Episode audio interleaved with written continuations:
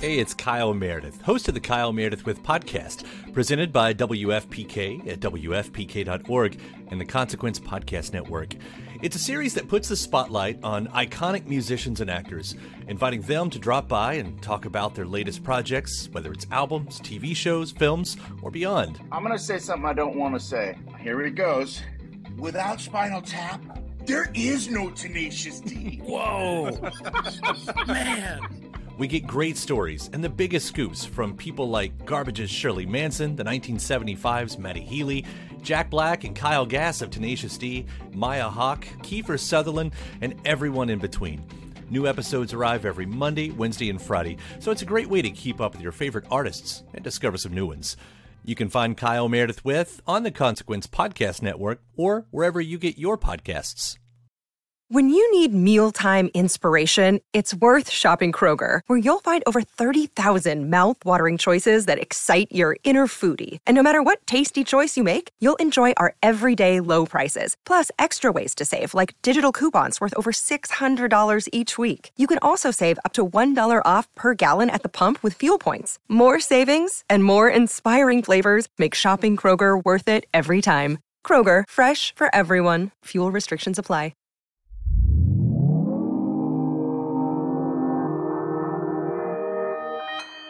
Consequence Podcast Network. Welcome to Consequence Uncut, a series that gives listeners and readers a deeper dive into our features with major artists.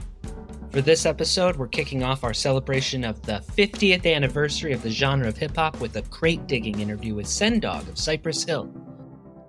That was an important record for me. I think for all of us too, because it kind of changed the the whole rap outline, the rhyme outline these guys rhyme different. They didn't sound like anybody else. We understood at that point, like, you have to have your own rhyming style. You know, you can't sound like anybody. You have to have your own thing that you're about. You just can't come out rhyming and just be a great rapper. You have to be about something. You got to touch people here in the head, in the brain. You know what I mean?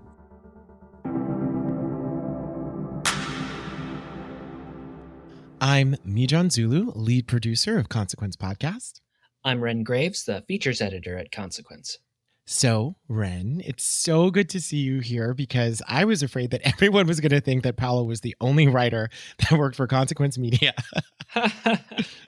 yes, we do have other journalists. And actually, I was supposed to be another journalist. Our music and news editor, Eddie Fu, was originally slated to interview Sen-Dog, but I stepped in at the last moment, and it was a real treat for me because I've been a Cypress Hill fan for decades. I know it was so cool in the interview how you mentioned that you used to be called Rendog in college, and you know, basically, I feel like this was a long time coming for you. So, like, you must have felt like both nervous but also like super excited. Was it cool? It feels always to me slightly embarrassing when I have to reveal myself, not as like a person who's always been a professional writer, but like a former extremely embarrassing fan. but yes, I in um in college I had a friend and we did let's call them Cypress Hill activities, the kinds of activities where you have to hide things from your RA and blow a fan out the window in your dorm room. Um, and and he heard that I was really he learned that I was really into Cypress Hill and he started calling me Ren Dog in honor of Sen-Dog. So I did tell, I did eventually, I didn't lead with that because I didn't want him to get that impression of me as like, you know, uh, an overgrown stan. But I did eventually get to, to relate that story to him and assure him he looks much better in a bucket hat than I ever did. well, I feel like what's so great about this is not only did you get to meet, like, you know, basically one of your idols, but you got to have that conversation and learn about how he even decided to wear a bucket hat in the beginning, which is what is so cool about what we're doing at Consequence for Hip Hop 50. Yeah, we really wanted to center our coverage on the 50th anniversary of hip hop around authentic artistic voices, the people who actually made the history. So the 50th anniversary is a celebration of DJ Kool Herc's Back to School Jam. It happened in 1973. He was throwing a party for his sister and he had figured out a way to do loops while DJing that nobody else had, had figured out before.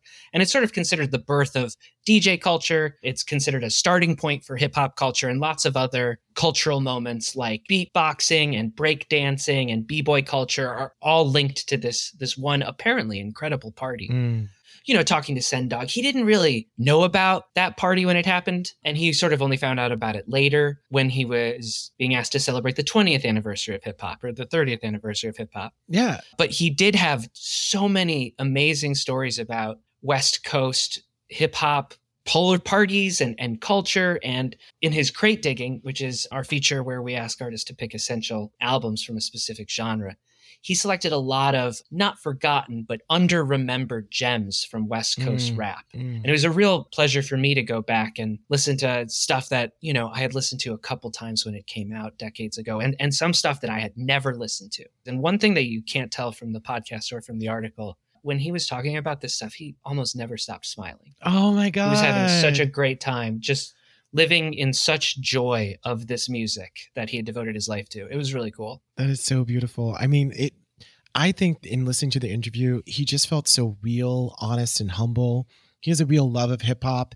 And for him, it's not something that that he was a passive observer to. It's something that happened to him. Like hip hop and breakdancing had started when he was a kid and he was just confronted by this cool new thing that was happening and from watching all of these other artists who some some of them you would actually make a connection between Cypress Hill and those artists but some of them maybe not they influenced how he created his rap persona.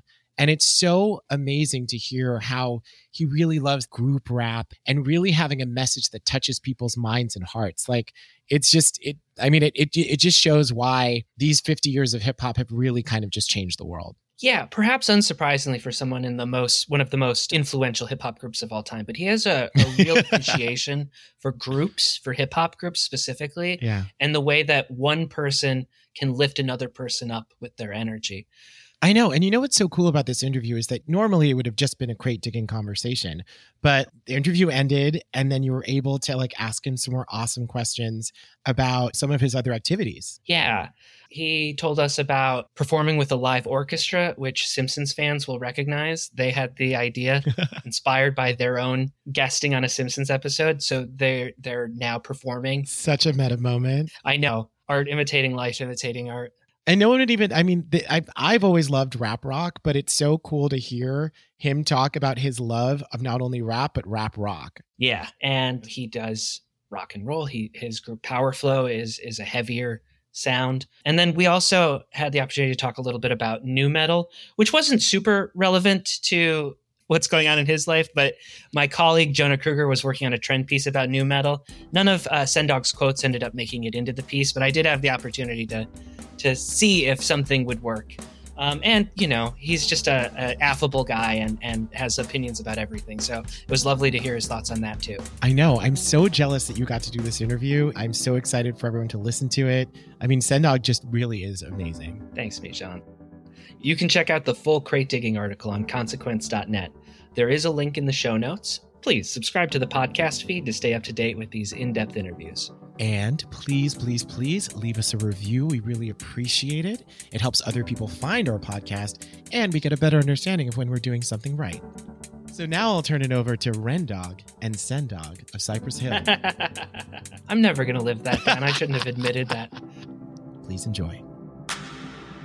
So let's kick it off with your uh, 10 essential albums. What do you have first? One of the first albums that was very, very influential on our block as we were coming up was an album by a band called Ultramagnetic MCs. They had a, a joint called Critical Beatdown. And there was a lot of similarities in Cypress Hill and Ultramagnetic as far as I think the structure of it all. And there was one of those records that we would listen to, you know, front to back. As soon as that last song was done, turn it around and flip it and play it from the beginning right over again. And that was one of those records that still today, if you were to listen to it, it had a lot of groundbreaking stuff, but it didn't get that attention that I thought it deserved. Very underground, but full of just good songs and great rhymes. Critical Beatdown by Ultramagnetic MCs. That was Kool Keith, right? Yeah, Kool Keith, Ced Gee, Moe Love, and TR Love. That was the band. And, and like I said, you know, wow. And then I actually got to meet them on my first trip to New York for the new music seminar. And they were aware of us. And it just blew it just blew my blew my whole my whole existence away. So when you said that there were some structural similarities, do you mean in the way you guys approached a, a song or the way you built out your tracks or, or how did you mean that? I think out of both, I think the the way that they attack their songs vocally, with Kool Keith being the main rapper, and then Gee coming in and reinforcing it was kind of like how B-Real and I, you know, kind of interact. And I also think the uniqueness of their tracks because back then everything that came out of the Bronx sounded like it was from the Bronx. And then that was the first band that I heard that I really couldn't tell where they were from. But eventually they say it in the song, they shout out the Bronx a bunch of times. But at first I was like, wow, this is different. That's where those similarities I think come in. And what was the second album? Well, of course, uh NWA record, the first record with all those great songs and, and all those great characters and them being, you know, basically they're from down the street from us in South Gate, even though they were from the other side of the color line, you know, the Bloods and the Crip thing, we felt the connection with those guys because that. We thought like, wow, if they could do it, then other kids from, you know, around here could do it too. And they laid down a blueprint of, on how to do it. You know what I mean? Get your Dr. Dre, get your Ice Cube, get your Eazy, you know, get all your essential cast members in order to do what you got to do. And I got to meet them with my brother, Mellow Man, who had done a few shows with them in the late 80s. And I got to meet them and say hi. And they were cool dudes, you know. So th- their first record from NWA, I know people have said it, it was groundbreaking and all that stuff, but in LA, it really, really shook the ground because they, you know, these are homeboys from LA, and you know, they're they're they're they're rapping about things that we go through. So when you say the first one, are you you're talking about Straight Outta Compton, or are you talking about um, NWA and the Posse? I'm talking about Straight Outta Compton. Okay, just double checking because and the Posse came out I think the year before, but it was like a compilation. It wasn't really their first studio album. Yeah, and and on that one, uh, one of my homeboys, Mexican homeboy, Crazy D, was on the album cover, and nobody ever shouts him out for that. They're like, because you got like about you know ten brothers there, and then there's Crazy D there. I'm like, people always ask me, who is that dude? And um, I got to tell them it's Crazy D from around our way. That's cool. What's your uh, third album? Public Enemy's, Yo Bum Rush the Show. Wow, an album that I still listen to on the regular. The styles, everything was just it was just so out of left field, you know. I could tell they were from the East Coast because of their accents, you know, to their voices. But man, the power that Chuck D came out with and the lunacy that Flavor Flav would exhibit and put on, he's uncontrollable. He's on his own, he's on his own planet. I loved it, man. I just love seeing that. And I love the representation of black culture that that they came with and and the outspokenness that they had, saying things that people didn't want to hear and making them dangerous and their logo was ill. You know, the, the b boy with the scope around him. When I, am thinking about it now, and it makes me smile because it was just so clever for the time. And then you had, you know, in my opinion, the greatest rapper of all time, Chuck D, in there kicking life facts. And it, it's funny because people look at him and they think the militant thing and the pro black message and everything, but a lot of what Chuck was talking about could be applied to anybody's regular life. And I think that's what made him different as a as a MC. You have to really, really listen to his lyrics properly to understand he's coming from like a humanitarian point of view. There's also that quality in it as well. So for that for that reason, those first Public Enemy records, especially um, "It Takes a Nation a Million to Hold Us Back," when that record came out, that's all we listened to for at least three months. And we had friends that would not hang out with us because we would not take that record off. everywhere, everywhere we went, we played that record. We were just fixated on it. But the first one, Bum Rush the Show, I think had a lot of uh it had a gangster quality to it as well. And I became enthralled in it and and just listening to Chuck's voice. And my 98 Oldsmobile is that was just great. And I put that up there along, you know, some of the best some of my best hip hop records that I like to listen to. You you talked about this a little bit, but but what about him makes him the best Chuck D in your opinion? In my opinion, it's the the force in his voice. He's a rhyme stylist. He he can approach tracks differently, and it all come out dope. He could use a hardcore, in your face, you know, approach, or he could do a laid back, kind of like just breezing through the song, kind of barely talking. He did those styles on Bum Rush the Show, and then it gets to the point where they did the song sophisticated, and it had like a rock riff on it and I've always been a fan of rock and roll and and funk and hip hop together. When they came out and they did that, they had me hooked right then and there. And then it was the song with the Slayer riff on it. I can't remember the name of it right now, but they totally they, that was the band that definitely was the different band out of all the hip hop bands, from their look to their stage performance to their sound. It, they were they were something else. They were from a different planet. Don't mess with those dudes. You know what I mean? That made me a fan of theirs instantly. Was it She Watched Channel Zero? she watched Channel Zero. She watched, she watched Zero. And it had, I believe, was the Slayer riff on there. And then there was a connection there because I went to high school with Dave Lombardo. So there was kind of like, wow, this, these guys use your guys' music, man. It's incredible. But that's when we knew that, you know, hip hop was moving in a different direction. And it was an exciting time for hip hop, man. You know, and people were just coming out with different styles of hip hop and different cultures. And it was great. You know, I'm, I'm glad that I had that opportunity to grow up in there. Do you feel like different parts of hip hop's journey have been more exciting than others? Yeah, definitely. Definitely. I, I've always been more drawn to controversial artists, outspoken artists. I've always been drawn to like a more hard sound, a more street sound. And I, I think that there's people that have different approaches and it just doesn't interest me, man. I'm not into the happy rap stuff. I'm into the hardcore reality. You could get shot out here on these streets type of rap. What did you have for your fourth record? That would be um, Run DMC Kings of Rock. Again, another hip hop band that enjoyed playing, you know, didn't mind having some guitar rock on there.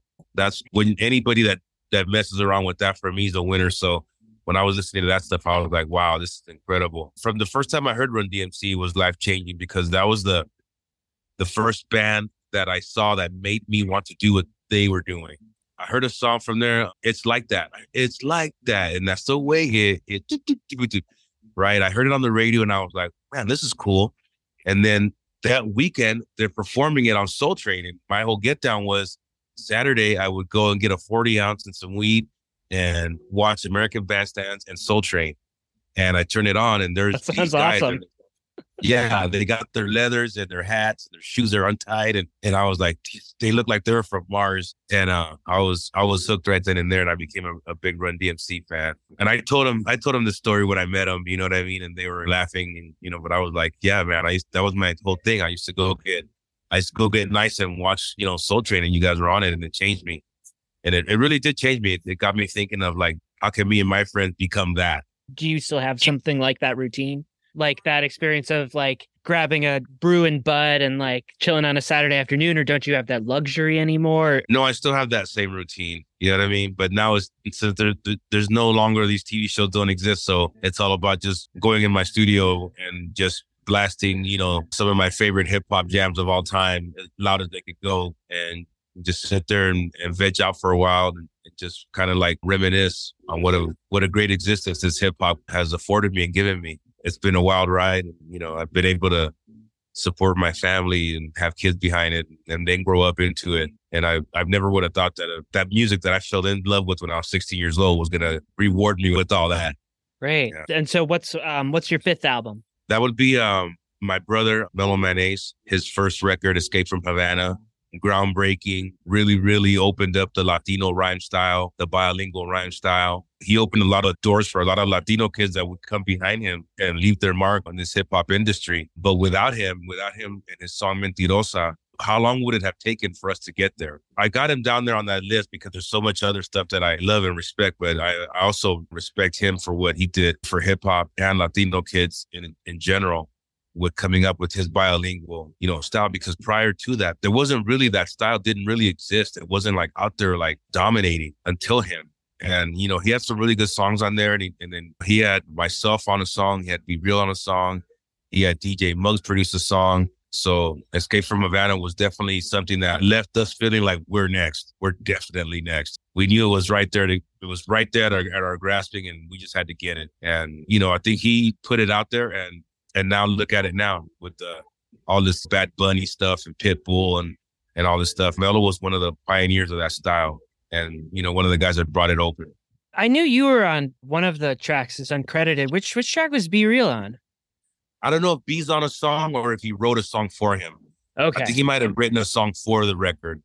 I think the song called uh, River Cubanos or something like that. And in return, Mello gave us a song and he had uh, penned the original real estate for the first Cypress Hill record. That was the interaction between us back then. We were very proud of him and his success that he had. And like I told you, it left us feeling like it's coming up for us. It's around the way. That's great. Sixth album. I think I'm counting right. um, I'm gonna go with uh, one of the hometown favorites, uh, Kid Frost with his album Raza because there was a he represented so hard for his culture. my God, dude, it was so it was just on from like the whole zoot suit to the the lowrider cars, cholo rap, and all that stuff. And again, it had the, the, the Mellow Man Ace effect of oh wow, I'm turning he's turning the culture on to so many other people around the world that that perhaps hadn't seen what how people how it's done in East LA, how it's the lowrider cars and the, and the bicycles and the lowrider bikes with the loud pipes and all that stuff. That was an introduction to the world for a lot of that stuff. And you look at in places like Japan, where the low riding and the cholo cultures are very big. And I think that Frost's record had something to do with opening opening that section of life up to making it more accessible to other cultures. And also, you know, the fact that he was doing it from the homeboy, the cholo homeboy point point of view aspect, and opening that door also. You got rappers today that are being successful using that style, you know, like Lil Rob guys like that, that that are out there performing and, and, and, flexing that cholo style. And I think we need that. I really do. I think we need that. And Frost left that door open for a lot for anybody to come through it and be successful at it. And I put I put it in, in level. I'm putting these records a level of importance to me and how I feel that they changed hip hop and made it a better industry overall. So that's where I put, you know, Kid Frost at. Are there any songs from that one that that you still find yourself going back to, or like moments that you're re- that you still really love? Obviously, yeah, man. Back in those days, we would roll with Kid Frost, B-Real and myself, and we go do his shows. Yeah, we had a little thing back then called the Latin Alliance, and it was us and a whole bunch of other Latino MCs that would roll with Frost. And let's say he had an hour to perform, right? And he would do about 45 minutes and then bring us all on stage to freestyle the rest of those 15 minutes. And he was giving us a lot of a lot of kids in that time their first taste of what it's like to perform to in front of a big audience. I had already done it and, and B-Real had already done it with my brother, but those were some of the first few stages that I hit. And then he would give you like these proper introductions, you know, like, up next, ladies and gentlemen, Mellow Man Ace's brother, Sen Dog. And the people be like, oh my God. And, and it was a fun time. You know, we all had a, a blast learning how to perform, how to how to rhyme together and how to make the most out of this hip hop thing. And when they did Mellow Man Ace and Frost together on concerts, those were the best. You know, a lot of the LA, uh, the Lowrider Super shows at the Coliseum, they were performing there. And those were big, big shows at the time. And those two guys, man, they, they had it locked down for many years. It was those two guys that, you know, promoters always went back to pack the house. Any chance y'all are going to get together again? hopefully, yeah, you know, we're all we're all still bros, we're all still friends, and I know I, I see Frost, he's doing his thing around there, and it would be great to do something, you know, like that, take it back to to '88 and have all the bands on on there. It would be, it would be something that would be something worth talking about for real.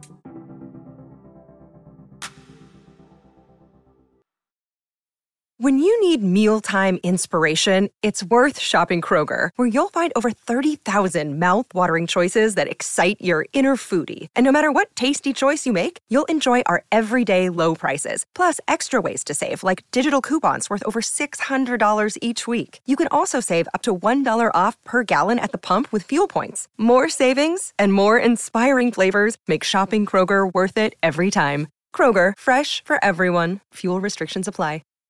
Save big on your Memorial Day barbecue, all in the Kroger app.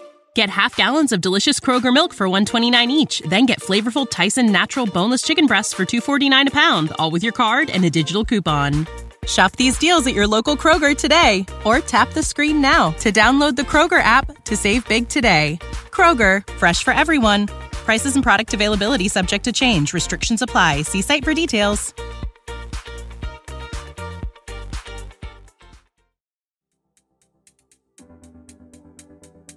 What's your next album? Back to the East Coast with the EPMD and their first album. I don't remember the name. I think it's Got to Chill or or something like that. It's the first, the first, very first record. And they strictly business. Strictly business. Yeah, every one of their albums has a business in it. When I first heard Erick Sermon rhyme, oh my god, it was just one of those voices that took you somewhere else. I'm like, this guy's got it. And then PMD, they both had it. Their first four records, I was just all over them and they came with a different style too, because they, they were, I think they were from like Long Island or something. So they they were they were on some you know some boondock you know from out there, and their styles were different. You know the way they rhymed were different. They stood out, and that's one of the the band that I actually got the bucket hat idea from was from them.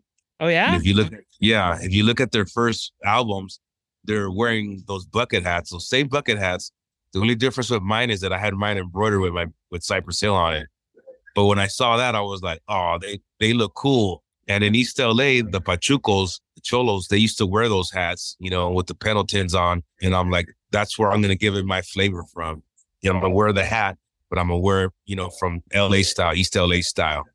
And but I didn't see it until they they had it on. I was like, and it just blew my mind. So that's that's where that whole thing for me came from.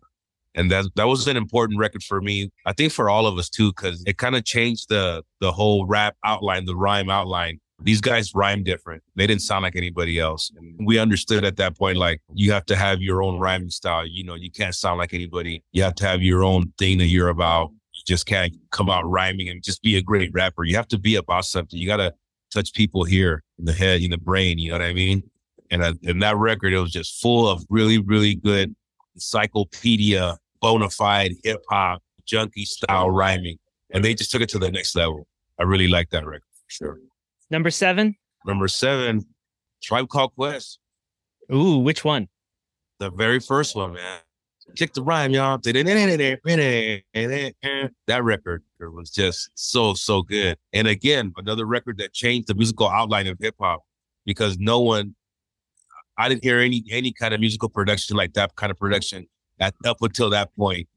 And the rhymes were the rhymes were slick, and they had a they had a cool one too, you know, with Phife Dawg and Q-Tip. Their back and forth was on point, and they just made like a really really good. Because I've always been into like hip hop bands. Hip hop solo artists are great, and I love them and everything. But if you want to get me going, throw some groups on, some bands, you know, three or four guys making one sound. And that record right there, I mean, it just had it. You know, the Bonita Applebum and all that, all that great music off of that album. Wow. It was just in, in any of these records that I'm I'm mentioning to you, you could put you could mix and match the number however you want. That's the level of greatness that I'm talking about. That that Tribe Called Quest record, that first record, um, it just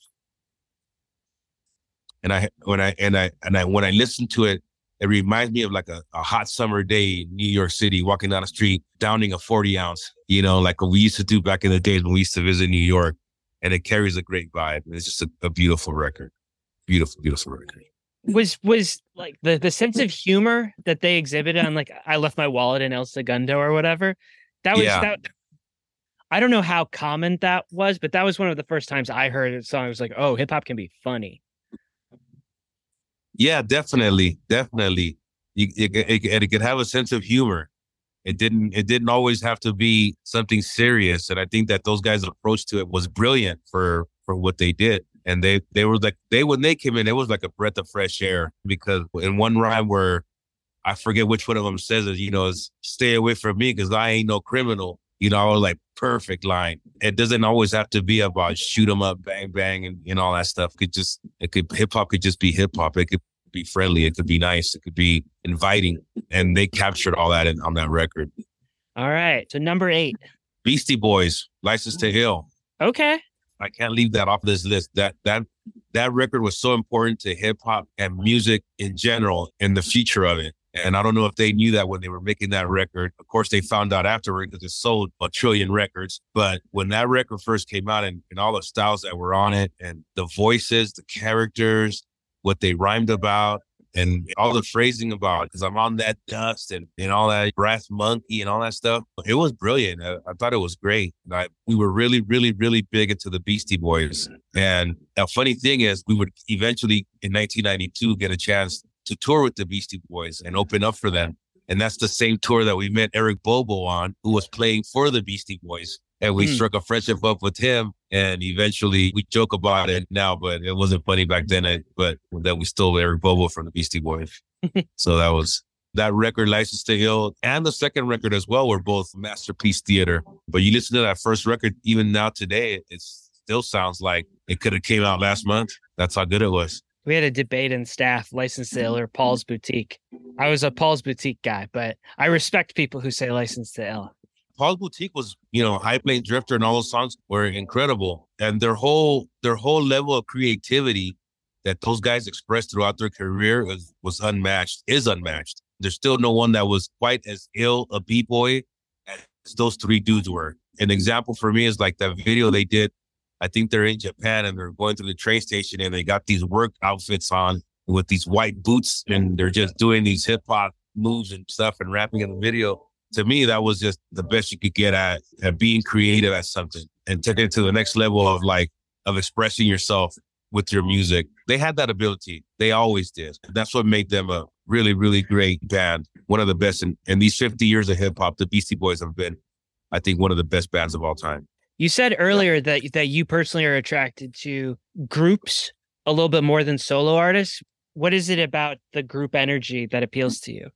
I think it's the multi-member aspect of it all. Like uh, when you look at Public Enemy in those days, and you had Chuck D, and he was the outspoken, you know, vocal piece, and then you had Flavor Flav, who was the wild card. Then you had Professor Griff, and he was no joke. He said things that were just crazy.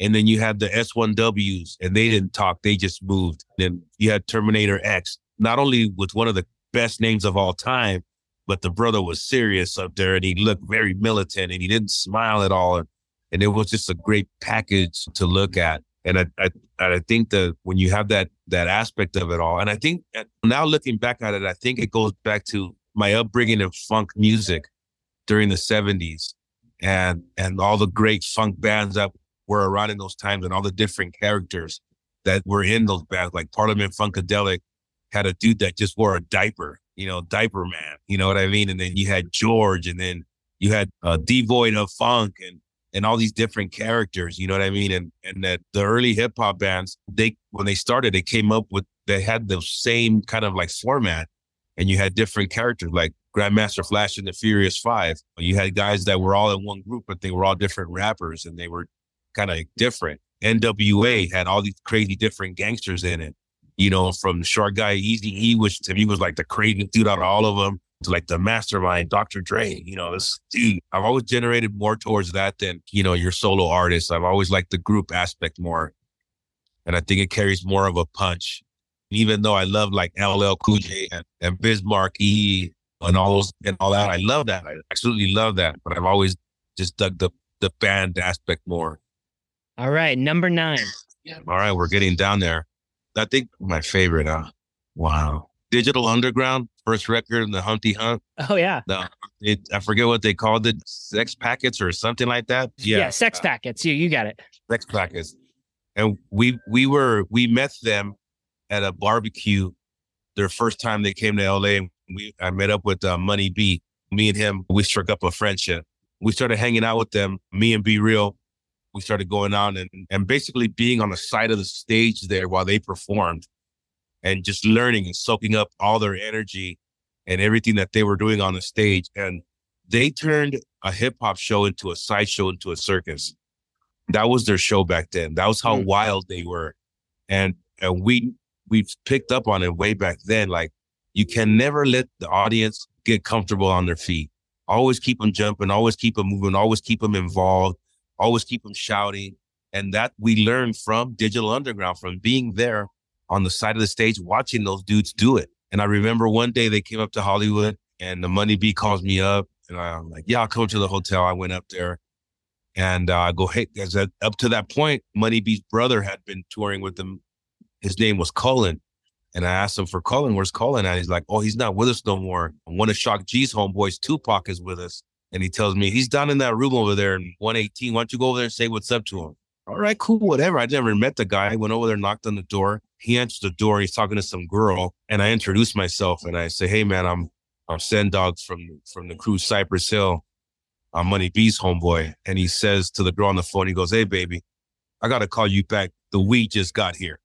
and he hangs up the phone and he invites me in, and I I smoked him out and that was the first time I met him. And that was we hit it off again right away, like really good. Like that's how Pac was, and we became friends from that day on until the day he passed away. We were tight, we were cool homies, and that's one of my memories I have of digital from hanging around with them. But uh, aside from that, from that moment of meeting Pac, just watching them on stage and how they did it and how they got down, it was infectious.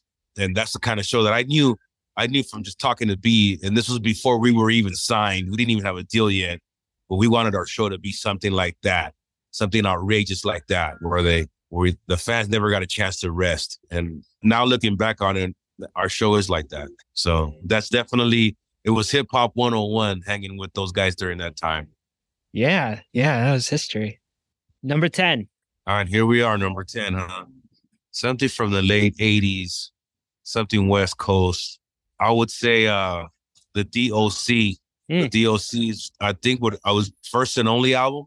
I think because I think he had a, a, severe car accident that derailed his career. But if you listen to that first, that that DOC record with, with the song "Is It Funky Enough" on there, and that took LA by storm, and eventually took the country by storm. And and to this day, I don't want to I don't want to say a, a forgotten rapper because I'd never forgot him, but there's been so many other MCs that have come along since then that have contributed in a in a great way. But the DOC was an incredible rapper in, in his own right. And after he couldn't deliver records anymore, he wrote on a lot of Dr. Dre records on the Chronic and stuff like that. So he's been contributing to hip hop.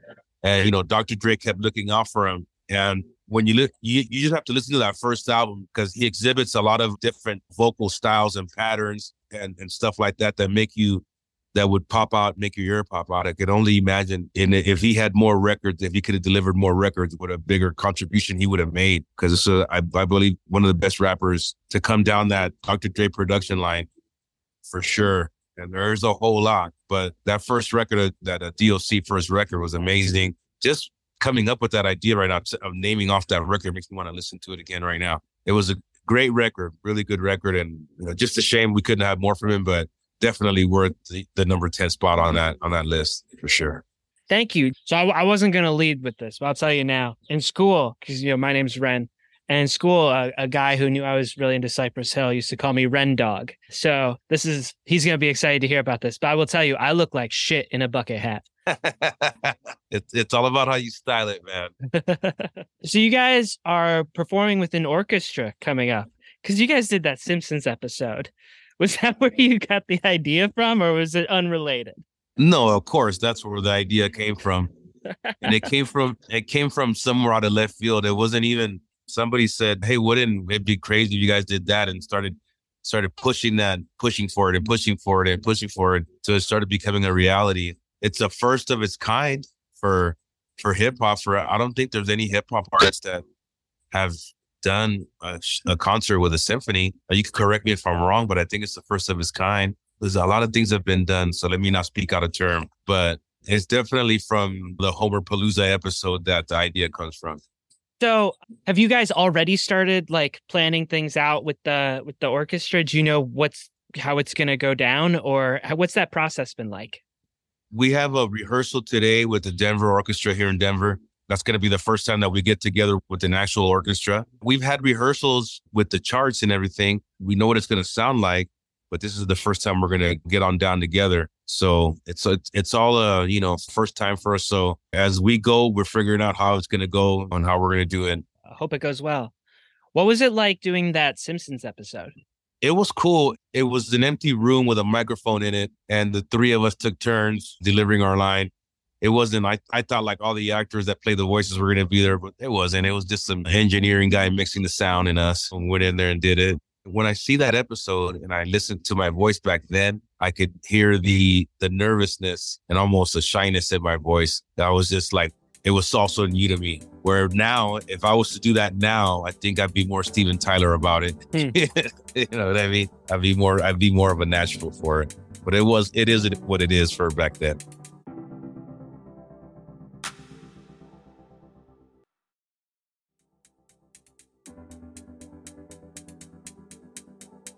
Next month, everybody, and maybe it's already started, people are celebrating the 50th anniversary of DJ Kool Herc's Back to School Jam. Is that something that you knew about when it happened? Or is that something that is like only in retrospect achieved some significance? Or what is your relationship with that moment? I think in retrospect, it's been achieving more significance as the years have gone by. I don't remember at some point I started hearing about Kool and being the first the first guy to start this movement. And then it actually then it actually have a a year that went along with it. So now we have a character and a year. And I've been aware, you know, that hip hop when it turned 20 and 30 and this and that. And then I knew that 50 was coming because of the fact that someone put a someone predated it to the, back in 1970 or fucking something. That's when it started. So I, have been definitely aware that we've been on this path and that our our 50 year anniversary was coming up based on what Kool Herc did back in the day, which set in motion b-boyism, rhyming, graffiti, breakdancing, DJing, all the elements were put forth when Kool Herc did that. So what was your earliest memory of hip hop? okay, growing up, I was hardcore into baseball. I'm Cuban, so that's what my dad was pushing on me was baseball. And not until I heard Malcolm McLaren, three Buffalo gals, three Buffalo gals going around the outside, around the outside. That was like the first hip hop culture song, I guess you could say that I heard. And then I saw a video for it, and they were doing. It was a weird video too. One of my friends was really into it too, and I saw when I went to I went to had gone to baseball practice and I saw my buddy and a bunch of his friends were doing this crazy dancing shit on the floor. And I asked him, dude, what, what kind of style of dancing is like? Oh, it's called breakdancing, bro, hip hop. You know? And from that point on, I just started getting into it more and more and more. But my beginning to it was that Malcolm McLaren song, Three Buffalo Gals. That that opened the door for me. And then this is also the 30th anniversary of, of Black Sunday as time has gone on, do you feel like your relationship to that album has changed at all? Yeah. Yeah, it has. When it came out and it was the number one record in the world, and we I forget who we took down from number one. It's like U2 or Janet Jackson or somebody. It was a badge of honor. We're number one in the world. And and that was what it was for me. It was it was a great record that reached number one and we took over. And that's what it was for me for a long time. And now and now to me it's a whole lot it's a whole different thing it to me it's it's a, a culture thing it's almost a way of life if you if you when you listen to the people that we meet that are that are fans of ours that have bought that record and listened to it and and they tell you how they changed their life and things like that. I look at it differently. I look at it as something that hip-hop needed and i look at it more as like almost like a doctrine like a thesis something that people weren't ready for but they got anyways. When you got the album and you opened it up and there was 20 facts on why cannabis and hemp are good for the world and why companies got together to make it illegal and all those facts were all groundbreaking and eye-opening people hadn't people hadn't given you those facts about cannabis. That's why it was deemed a1 drug a1 narcotic in a lot of communities. And no one had dared to bother to try to break that stereotype down until we did. And now that i look back on it we were taking a lot of bold steps but this is something that we believed in. We weren't just potheads just to be potheads to get the munchies and laughs. We were into it because we knew that it had elements in it that could help sick people and it could help them. It could help environments that have been ravaged and damaged from plastics and, and air pollution and all that. And we knew that reading High Times magazine, it was all in there. All that information was in there. And we were reading it every time it came out. We would get it first day and read it front to back, sometimes two or three times, because all that information was in there. And we knew that when Muggs told us that we had to be about something, he said for a cheap term, goes, you guys need a gimmick. And we didn't have a gimmick. And he came up with one. He goes, you guys are the biggest potheads that I know. You guys need to be like the Cheech and Chong of hip hop, you two. And that was his idea. And we were smoking a joint at the time. And we looked at each other. We are like, why? Why us? and he came with that idea and we took it and ran with it. But we didn't just take it and become party boys behind it. We had our knowledges from the High Time magazines that told us why cannabis was made illegal, why it was legal for a long time, and then made illegal, and then why they put it as the A1 narcotic and why you go to jail for it and people were sitting in prison for life for it. And these were all things that vexed us, man. It got us upset. It made us want to represent the culture even more because we didn't think there was anything wrong with just smoking a doob. It was ridiculous. And that gave us that helped give us our identity. And we took it from there. And once we did the high times uh photo shoot front cover it was on from there. The, the kind of the kind of weed that we got and everything just went up in levels. It was great. And people started to recognize us for being those activists that we still are. Have you noticed a shift in cannabis culture since it has become more legally accessible yes yes i, I have I, I mean as far as the the quality, we'll just start there. as far as the quality of it, um, it definitely has gotten better. Like I'm sitting here in in uh, in Denver, Colorado today, and I'm seeing all the progress that this city has made by being one of the first cities to go completely legal, recreational, and it's it's not even a big deal. You could stand out in front of the, you walk down the street smoking a joint, no one even notices. That's how normal it's become. Yeah. And I think that I think that's where it has to go with a lot of these cities in America. I need to adapt that same mentality. And I, I, I think that once the stereotype of it all is looked at differently, because there's still people that try to battle it and try to make it look like a drug or, you know, or narcotic or whatever. And for that reason, I tell people just because we're legal in so many states doesn't mean anything. The struggle, the fight still continues because of the fact that there's people in it are still trying to bring it down. There's still a big part of a, of a fight, of a struggle that, that continues. And you got to be on the front lines to figure it out.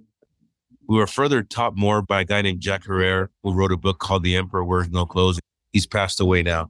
He was famous for his work in the cannabis field, and he took us under his wing. And when he met us, he sat us down and gave us a bunch of more facts that we didn't had no idea about. So then we became even more enthralled in the cannabis community. And I think that when you go to other countries like Amsterdam, you go to Holland and you visit Amsterdam and you see how just normal it is there, um, and how far they've gotten with the medical use of it all. It makes you feel like in America, we're decades, maybe even more further back than we are medically because it, they're used in, in some kind of parts of the world they use hashish to treat conditions for mental illness and things like that. It goes really deep. So we just wanted, from our end, we wanted to do our part as people that believe in the power of the cannabis. We wanted to definitely take it to that level of like, we know what we're mm. talking about. We're not just a bunch of potheads getting hungry after we smoke and laughing. We're serious about what we're talking about here. It created a culture change. I really believe it did because behind us, Snoop Dogg came out and he's a big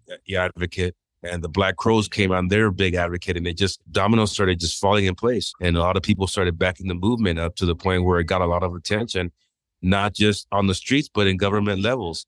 And here we are in a city that's completely legal. Los Angeles, California is completely legal. Oregon, Washington, New York. There's a lot of states that I followed suit. And I think it all goes back to that movement that we started in the early 90s. Uh, it's been a little over a year since the last Cypress Hill album, Back in Black. Now that the dust has settled, are you guys thinking about doing another one or, or not yet? We're talking about maybe doing one last one, like traditional album and then from then on switching up the the process of how we release music.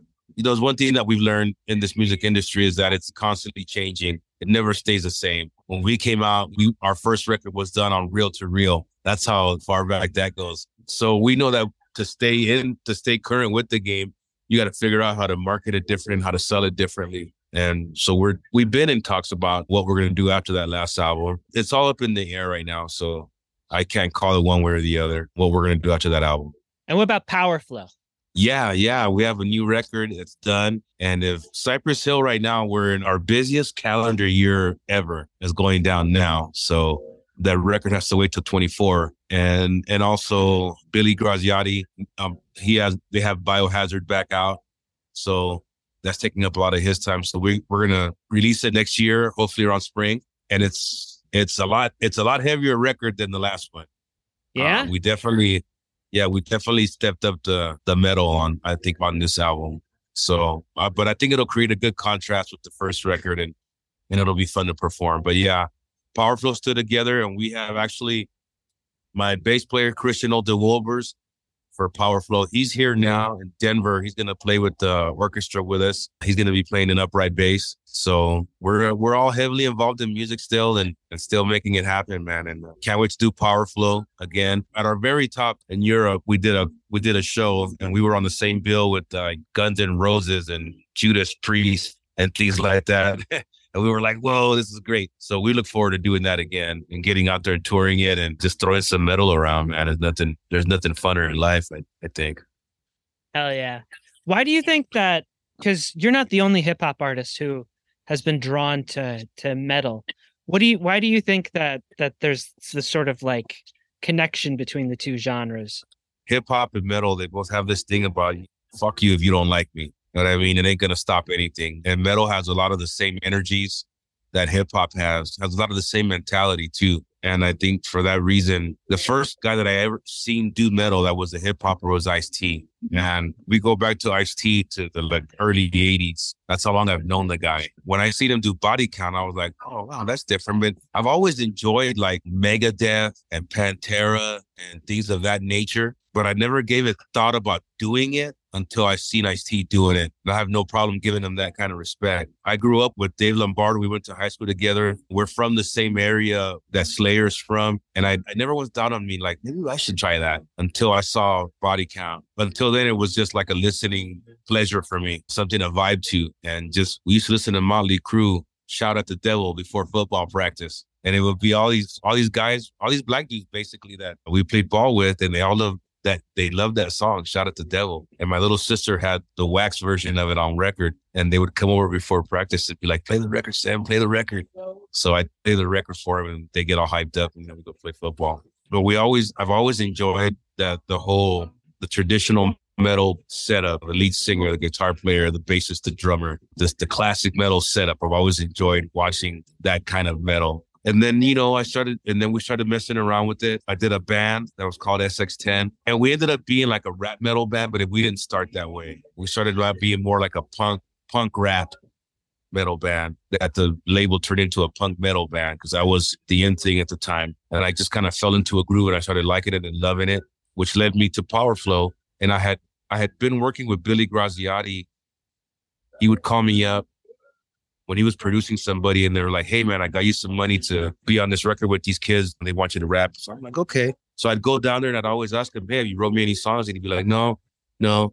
Like 10 times he'd tell me no until one day he was like, Yeah, I wrote you some. So we started writing together and it went from there. And before you know, we had we had like a half a record done.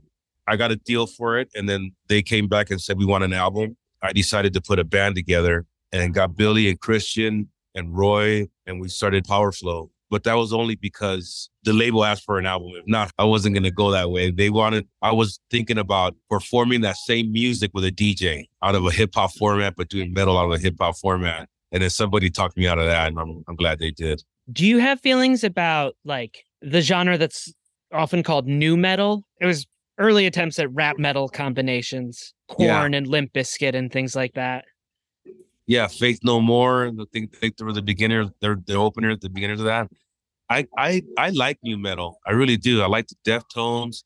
Bizkit, Limp Bizkit was great. Korn is an excellent band. There's there's top tier band Korn. There's a people have also put System of a Down in, in that same genre of nu metal. I, I've always enjoyed that. I've always felt that the rhyming style of vocals goes well with almost anything and especially with metal music that is meant to get an emotion out of you. And I, nu metal for sure did that for me. And I think it was one of the best times in music when all those bands were going and hitting strong and and they were playing all of us on KROQ all day long. And it was Cypress Hill and System and Linkin Park and Korn and, and everybody else, all those bands, Deftones, and we were all on the radio during that day. And then everything that we put out, they were jumping all over. Rage Against the Machine, you know, another one. Those were all bands that got worldwide, that achieved worldwide domination. And I think that nu metal, for whatever it's worth, I don't know about the whole nu metal name that they came up with for it. Um, with the umlauts, yeah.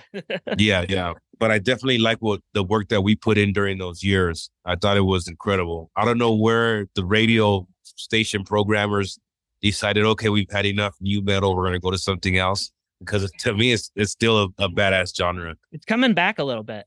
Yeah. One of my colleagues actually is is working on a story right now about how nu metal, which was like seen as this like sort of white male genre when it first came out, has been reinterpreted by like people of color and women of color and like finding new outlets for for that expression.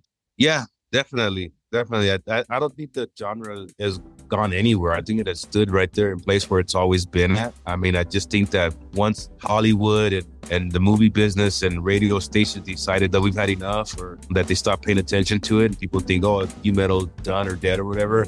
That's not true, man. You know, that's definitely not true. It's it's the other way around. It, it goes into what goes around comes around because definitely it'll come back around again, even more stronger and more popular. Thank you so much for taking the time to talk to us today. All right, for sure, man. Just uh, a little shout out to you know all the Cypress Hill fans around the globe. Thank you for all the love and respect and support. that they've given us for the last 33, 34 years. It means everything to us, and we love them for that. That's why we keep coming back. Been a blast.